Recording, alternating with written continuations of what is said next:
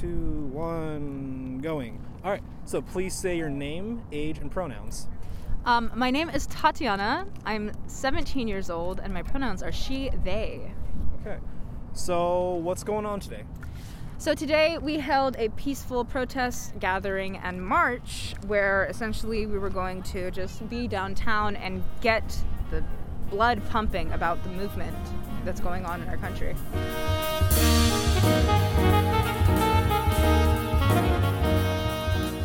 From Alaska Teen Media Institute, this is Zoom Room, a youth produced podcast where we zoom into a different theme or topic through interviews and conversations relevant to us, the youth of Alaska. I'm AMI producer Yuli Zhang. On Friday, April 23rd, a peaceful protest was held in downtown Anchorage. A large crowd of attendees held up signs that said Black Lives Matter and Stop Asian Hate. ATMI senior producer Cornelius Nelson was in attendance and had a brief moment to talk to the event organizer, Tatiana Watkins Snow, a senior at West High School. A few weeks later, Cornelius connected with Tatiana over Zoom to talk more about putting the rally together and what inspired it. Their conversation included youth activism, growing up in minority families in America, and broadened into discussing other social issues important to them. They spoke on May 20th, 2021.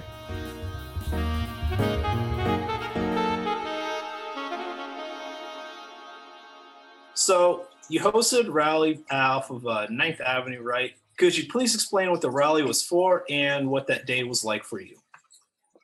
Yeah, so that rally um, was a little bit spur of the moment. I actually posted about it on my Instagram, and a lot more people sort of saw it than I expected. I saw that it was on Twitter, it was being spread around on Facebook, and uh, the power of the internet, I guess. Uh, lots of people showed up, and it was for the sort of a celebration of and continuation of activism for the sort of verdict of the uh, Derek Chauvin case uh, in the murder of George Floyd. Uh, I wanted to get something together for that. And also at the same time, and continuing, these are both conversations that are continually happening, uh, was not only the Black Lives Matter sort of entire movement going on, as well as there was the um, stopping AAPI or API hate movement, which was be- due to the rise of uh, Asian hate crimes that were due to COVID. And yeah, that was something that I wanted to also address um, because I feel like it's important to have that intersectionality between our issues.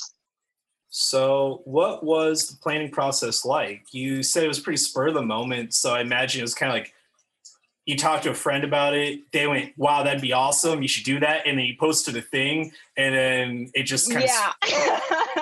it was sort of like that uh, in the sense of like I, my friend Sigrid and I, we had this thing over the summer of 2020 where we would go to Ninth Avenue and we'd sit on one of the little electrical boxes and do our little mini protests of just us. And we were just holding one sign like that. And I was like, man, it'd be great if we did this sort of bigger. And I posted it on my Instagram and then it just, you know, spread like wildfire. Um, and so that's sort of where it started. It started with just us two on the electrical box on L Street and Ninth Avenue. Were there any challenges in setting up your rally downtown? Yeah, um, there are there are like the obvious ones of I posted it on a Wednesday no, on a Tuesday, I think, and then I was it's gonna happen that Friday. So that was like the time, you know, like limit there was sort of a challenge. Um, as well as Anchorage and Alaska in general is not necessarily the state that we like to think it is that's isolated from sort of what we hear down in you know the lower 48s um, so i did have a fear that i didn't want to let people know but i guess here i can say that. I had a fear that there would be sort of um like retaliation or angry groups because I know that that happened out in Palmer where there was like militarized citizens out there when they were having their protests in summer of 2020 as well. So I was worried that there would be maybe something or some aspect of that. That's a totally fair concern. Um, doing the reporting I did, there were uh, a couple of ones I went to. There were people walking around armed, but yeah, no, that's a totally fair concern. Um, Yeah. So there's pretty big turnout. Were you uh, were you expecting that much community presence out there? No, not at all. Um, I posted it and I was like, nine people are going to see this, five people are going to show up, and then we're all going to go to a restaurant after and maybe have some food at Denny's or something. And then there was like way more people. Nice. When we spoke at the rally, you mentioned the protest last year and the presence downtown. Were you involved in any protests last year? Yes. So I actually, my friend Marcus actually organized one of the Mhm. huge ones um, down there last summer. So, you know, I was up there with him. We were, everybody was kind of there. We were there. We went to the one in the park strip, and then there was one that was in the parking lot of that new REI in Midtown. It was like in the parking lot when they were still doing construction, I think. Um, there was another big one there. So I went to both of those. And then I also was not just at like Black Lives Matter protests. I had also went to in one of our pro-choice protests here too as well, because that was another issue that was becoming very like prevalent as there was a lot of legislation being written about it at the time. So, what does Black Lives Matter mean to you? Black Lives Matter for me, I think I want to make it clear that this is not whatsoever something about the organization. The phrase itself is really what we're trying to get across. And we've explained it in so many different ways. Black li- all lives can't matter until Black Lives Matter. That's essentially all that it's saying. The whole debate between blank lives matter versus this and that and that terminology. I think it's one of the like most important parts of the whole movement is that terminology, that phrase, because it's so ever present, it's like ubiquitous essentially. What changes do you see in Anchorage, and what steps do you think people need to take to make those changes? I think our main focus here in Anchorage would definitely be our response to mental health um, and drug abuse. I think that's something that we don't really have a good system of support for whatsoever. Uh, mental health, drug abuse, homeless youth, and um, like our rural our rural access to resources as well because there's a lot of sort of remote places in Alaska don't have the access or not enough money or not enough connection you know um so i think those are some of the changes and i think to make those changes it really is a matter of talking to our representatives um as much as we can and getting out and sort of being vocal about what we want to see changed because you can't it's not you can't read minds. You have to speak for what you want to happen and you know more people will follow as they get comfortable speaking for what they want as well. Besides attending rallies like the one you hosted, what are other ways that youth can get engaged in their community to, to make a change? Ooh, I think definitely through volunteer work and just getting in your community and knowing like the things that you um like the places you attend and knowing sort of what the systems are there and how they work. Uh like for example, volunteering at like the library. Lots of kids, lots of teens like the aesthetic of the library nowadays. It's sort of like, oh, I'm at the library. I'm so fancy. I'm gonna take an Instagram picture. It's such a good But trend. it is It's so cool. I'm glad the library is open. I was looking forward to that actually the whole summer, but that was like one of the things that I think is important too, like being a youth, being involved in those like sort of municipality or like citywide resources and knowing how you can help and how they work so that you can be involved in them and help other people is like the best way at least until you can vote. As soon as you are able to vote vote. Voting is so so important especially here with our with our demographics and the challenges we face. I think another thing i guess i could say for youth uh, getting involved is starting at your school as well.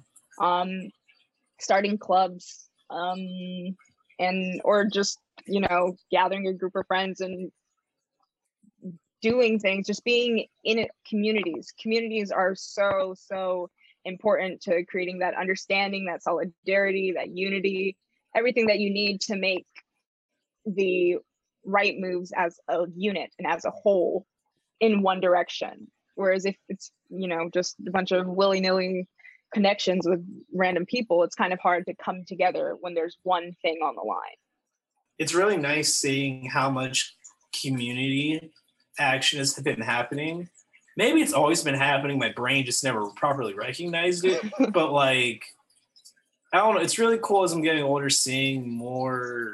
And I really shouldn't take the pandemic to make so much has happened, but seeing Yeah. so much more of our community being active and taking a stance to like move forward with bettering people's lives and our own lives.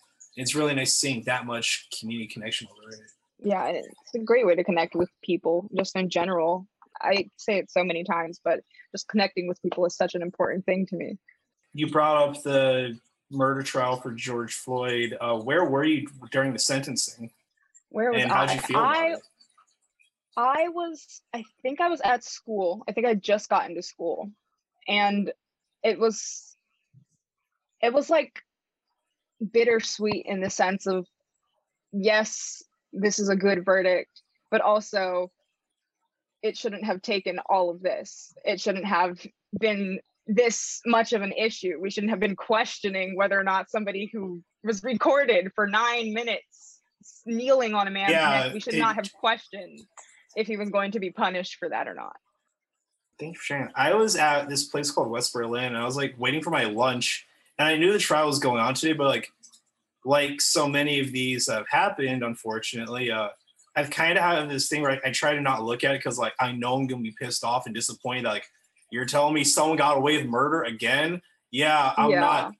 I, I don't want to hear about this again. I can't. I can't take it. But like, it was playing on the TV in there, and like I walked in, it was there after I ordered my food. I saw. I was like looking. I was like, you tell me we held someone of power that murdered someone accountable?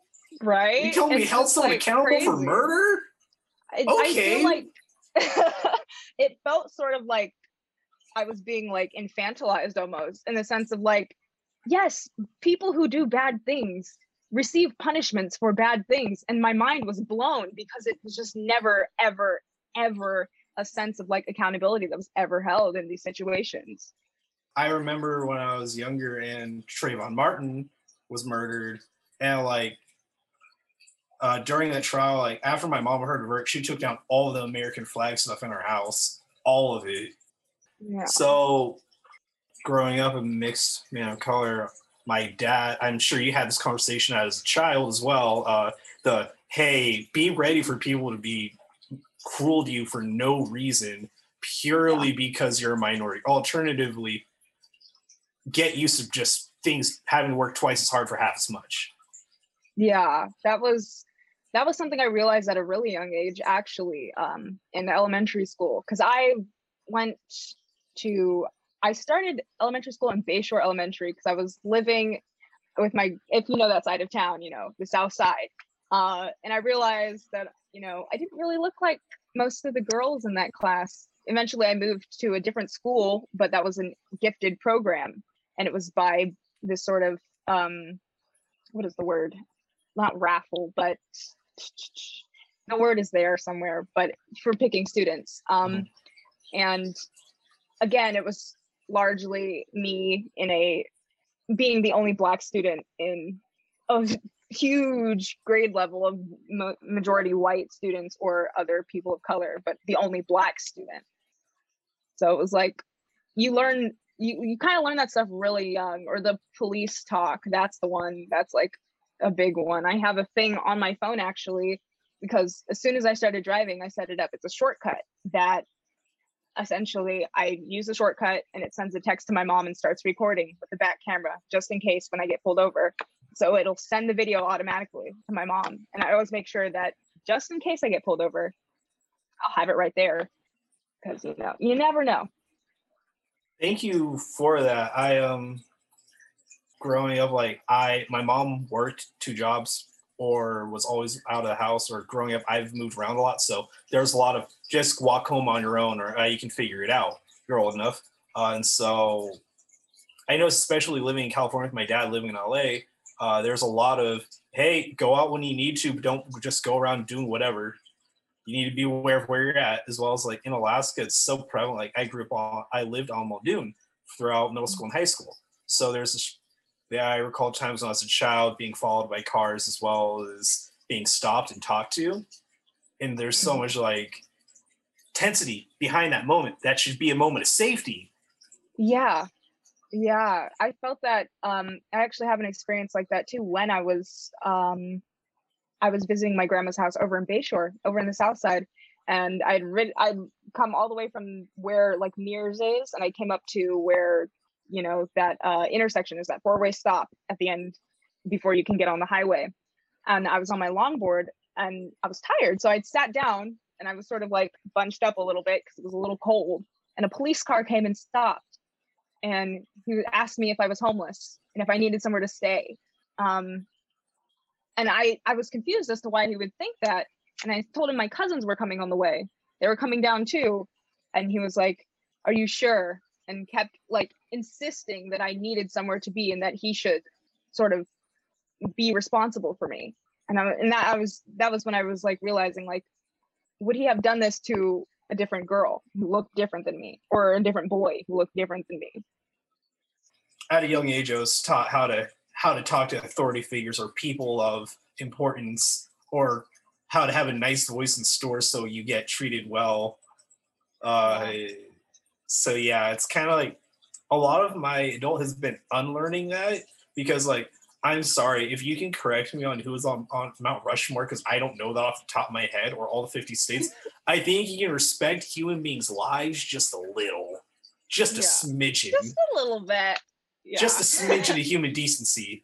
Uh, and so I've kind of moved away from using it. Like I try to like I'm trying to find ways that are like clear and communicative, but also aren't colonizer talk.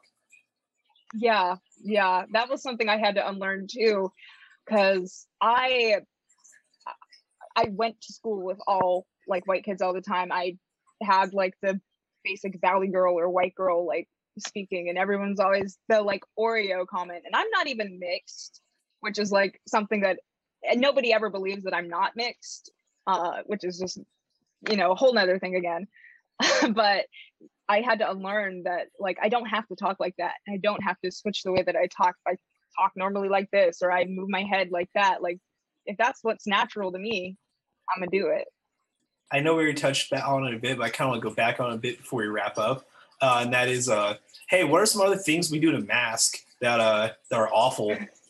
and that if uh, what are the what are the red flags of racism for those of those people out there who don't know them? Oh my goodness. There are a lot. There are a lot. I have never gotten braids, like box braids, in my whole life, ever. Uh, I am. I was terrified of the stereotype in like seventh grade when I was like thinking about it, and I was like, "Oh no!" But what if they see me as that type of girl? Realizing my own internalized like racist rhetoric that had been imposed upon me over braids, braids that would protect my hair like it just blew my mind to think about that now. Eventually, I'm planning to do more um, with my hair. I think our hair is one of the main things because it's so outwardly expressive. It's kind of hard to hide. Unless Yeah, cut, like growing up, I always cut. Uh, my parents kept my hair cut pretty short, or I, uh, yeah, that was like the thing. Uh, yeah. only since lately I've started growing out and like dying and stuff. But like, uh, I'm finally feeling confident enough to have braids in my hair now because like, oh, apparently like, wow, okay, we can witness really visibly horrible things done and still go, no, racism isn't a thing. So I guess it doesn't matter how proper I look anymore. Right. It, it don't matter how proper I am, I guess. Okay. It must not matter. It must not matter because my my hair, my the way that I dress, which is like it, it- there's just so many things that you're just like, oh, if I wear that, I'm the stereotypical blank. But it's just like, why is the stereotypical blank bad? They said that was bad. That was always what we were doing. Their opinion of that. me and my culture does not mean anything about me. exactly and that's something that it i'm still unlearning lots of that and still unlearning like so much of that like internalized sort of racist rhetoric that I've just been exposed to. Uh, a lot of that I went through in like high school with a lot of like I'm mixed. I'm Filipino, black, native, and white. Uh, my my mom's native. Uh, she's Dena'ina Athabascan. Uh, my grandpa's adopted, so I'm not really that connected to it. So like, it hurts even more because like there's parts of you that you should know. Like when they go around the room, people share about their family. The bloodline yeah. for me is real short. On my dad's side, it's even harder just because I'm not that in touch with them, unfortunately. Just like I just don't know that side of my family well. So it's like uh, when he got to me, like, I guess like I love my mom, uh, I have my aunt, my aunt, my grandma. That's kind of like it. That's an effect, I think, which is something that I've actually sort of studied about and like read up on is the effect of like how that was really impacted from American slavery and how you know families were separated and moms became like the sort of breadwinner winner in families. And it just it really did generation generationally pass down especially just not even knowing like where your family came from so many of my friends are like oh my family's italian. Or oh we're from greece. We're from finland. It kind of like, hurts seeing how yeah. wow i bet it's real nice getting to say just i bet it's not a jealousy it's more out of a that was stolen from my people. That was taken yeah. our ability to go this is my bloodline. Isn't possible. And that's kind of why like i'm really into collecting bones and such because like i can't track my family's bloodline but i can track nature's i guess because you know i don't know maybe it's because like i'm native i'm like i guess i'll get to learn my world around me because i won't get to hear it from my bloodline's ancestors so i'll get it from nature itself. Yeah. yeah. I feel like that's like this I I really like the study of nature too. I'm into like biology and sort of listening like figuring out why the world works the way that it does and how how history has shaped the world as we know it today scientifically. And it it is sort of like a reflection of like that connection I didn't get to have and that my mom didn't get to have and her mom didn't get to have and her mom didn't get to have all the way back and back and back. It's just it's a vicious vicious cycle. Generational trauma is a very real issue in all communities especially in alaska more so uh, than anywhere else and so working through it is more than just a minority community thing it also requires like a knowledge of it throughout communities and us like being about like for me with question Black Lives Matter, it's what does it mean to me is it's not just about Black lives, it's about human life is being disrespected and devalued on a daily basis. Some people more than others, but people are so willing to write it off as, oh, you just aren't over slavery. Oh, you just need to get over the past. Oh, that was so many years ago. That that is why people are hurting. People are not allowed to have history anymore. They're allowed to be a product of something and that's wrong. Yeah, that's exactly what I sort of wanted to get at too. Is that like there's just so much connection and sort of ability to know what where we come from, what why our skin matters so much, knowing why it matters so much, knowing why the things that happened in history happened the way that they did that we get deprived of and that they, they get glossed over the massacres in history. They even before that we don't learn like african history. We do, we don't learn africa is a poverty stricken continent. Yeah. Um it's it's hard to connect sort of within any realm of education social life when everything is built through this lens that's not meant to accommodate you. I got this really amazing book about this lady, this uh, Cuban uh, black poet. Her name's Stace uh, Stacy Yamchin, and uh, there's a lot of stuff in here about anti-colonialism as well as like there's a poem in here specifically about the Aboriginals in Australia and how they've been dehumanized to the point where they're depicted as nothing more than alcoholics on sidewalks and like writing about where are they and then also writing about where they are and like their culture and how they're still alive and how they're still present and how the british empire that inserted itself on there is not them and it's really beautiful. And reading her work is really fulfilling lately. It's mostly because like I can only read so many stories about white guys doing amazing things. Like it's Right. not that race is why I read a, read a story. It's that hey, other people, other people in society exist and do great things. Not everything is Tom Cruise saving everyone. Yeah, representation really does matter. And I, something that I saw that just like, I don't know, maybe it's just me, but I, I have this stance in the sort of way of like when, um, what's her name? Was it Halle or Chloe that was cast as Little Mermaid? I don't remember which one, but it was one of the sisters. One of them was cast as Little Mermaid, and you know, I was, I'm, I'm happy, you know, that there's representation, but stop making white characters black for the sake of making them black and develop black characters that are black from the get-go you know Yeah, like don't get me wrong. I would love to have Black James Bond, have Idris Elba be a badass. However, also, you know how we make movies? What if we made them, but we start yeah at we this just point start. already.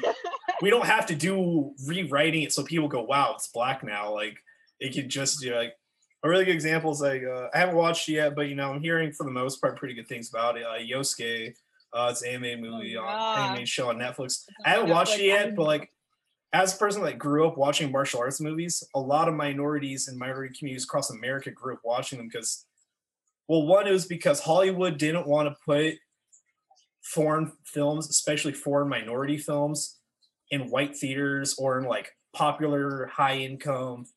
By high income, I mean white. Uh, yeah. And low income, I mean black and Asian communities. So they was like, oh, whatever, just throw them all these like poorly dubbed uh, minority movies, except it created like a form of unity rather than like a split off.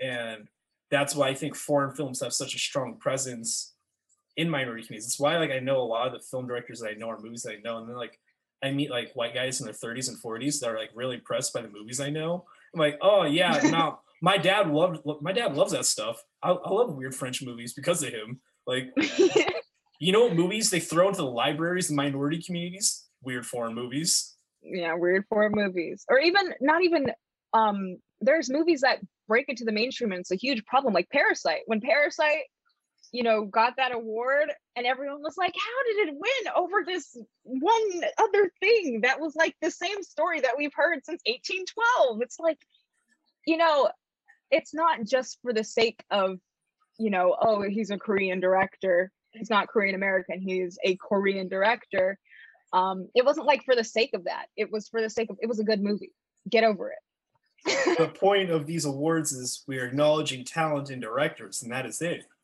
That that's all there is to it. Exactly. We're acknowledging talent. and it's so hypocritical sometimes because when there's like a lack of people of color they're like well we acknowledge talent you know so they're not making it but then when they do win it's like you you guys are just doing it for the minority points Yeah, that's why like I'm really happy John Boyega has such a boisterous style to him because he easily could have gone, "All right, Disney, I'll stop saying it's wrong for people to be racist." It's saying like, I don't care. Like I think you know, like he he sure was like cussing in some of his tweets and like good, he was good, Yeah, i good for followed him. him. on twitter it was it was great seeing That's what- that in li- like in person That is exactly what what I wanted. That's what I prefer. I'd rather that means a that is that's solid representation. He went, you know, I could have an easy win, but I'll, nah, I don't care. I'm reaching the end of my thought trains, and they're all coming to the station. Thank you so much for your time. This is really good. This is kind of Of awkward put together. I know we had some technical difficulties. Thank you for bringing your energy and sharing your story with me. of course and anytime really always Awesome. open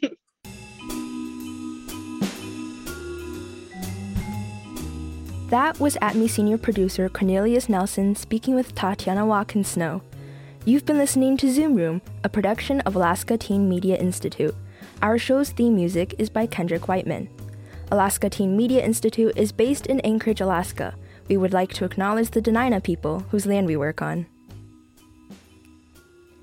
Many thanks to the supporters of our podcast, including Rosie Robards and Nat Hers. Thanks to our listeners who contribute to our programs and help us leverage additional funds and grants. The views expressed in this program do not necessarily reflect the views of our sponsors. If you'd like to support Youth Voices in Alaska and help keep our podcast going, you can support us through Patreon. If you're not familiar with Patreon, it's a membership platform that makes it easy for you to support creative endeavors like ATMI. Just go to patreon.com slash Alaska Teen Media. You can also help out by subscribing to, rating, or writing a review of our podcast on Apple Podcasts or Spotify. Every little bit helps us get our stories out there. And if you are a youth ages 13 to 24 who is interested in becoming a member of our team, go to alaskateenmedia.org/join to find out more. You can also follow us on Facebook, Instagram, and Twitter. For Alaska Teen Media Institute, I'm Yuli Zong. Thanks for listening.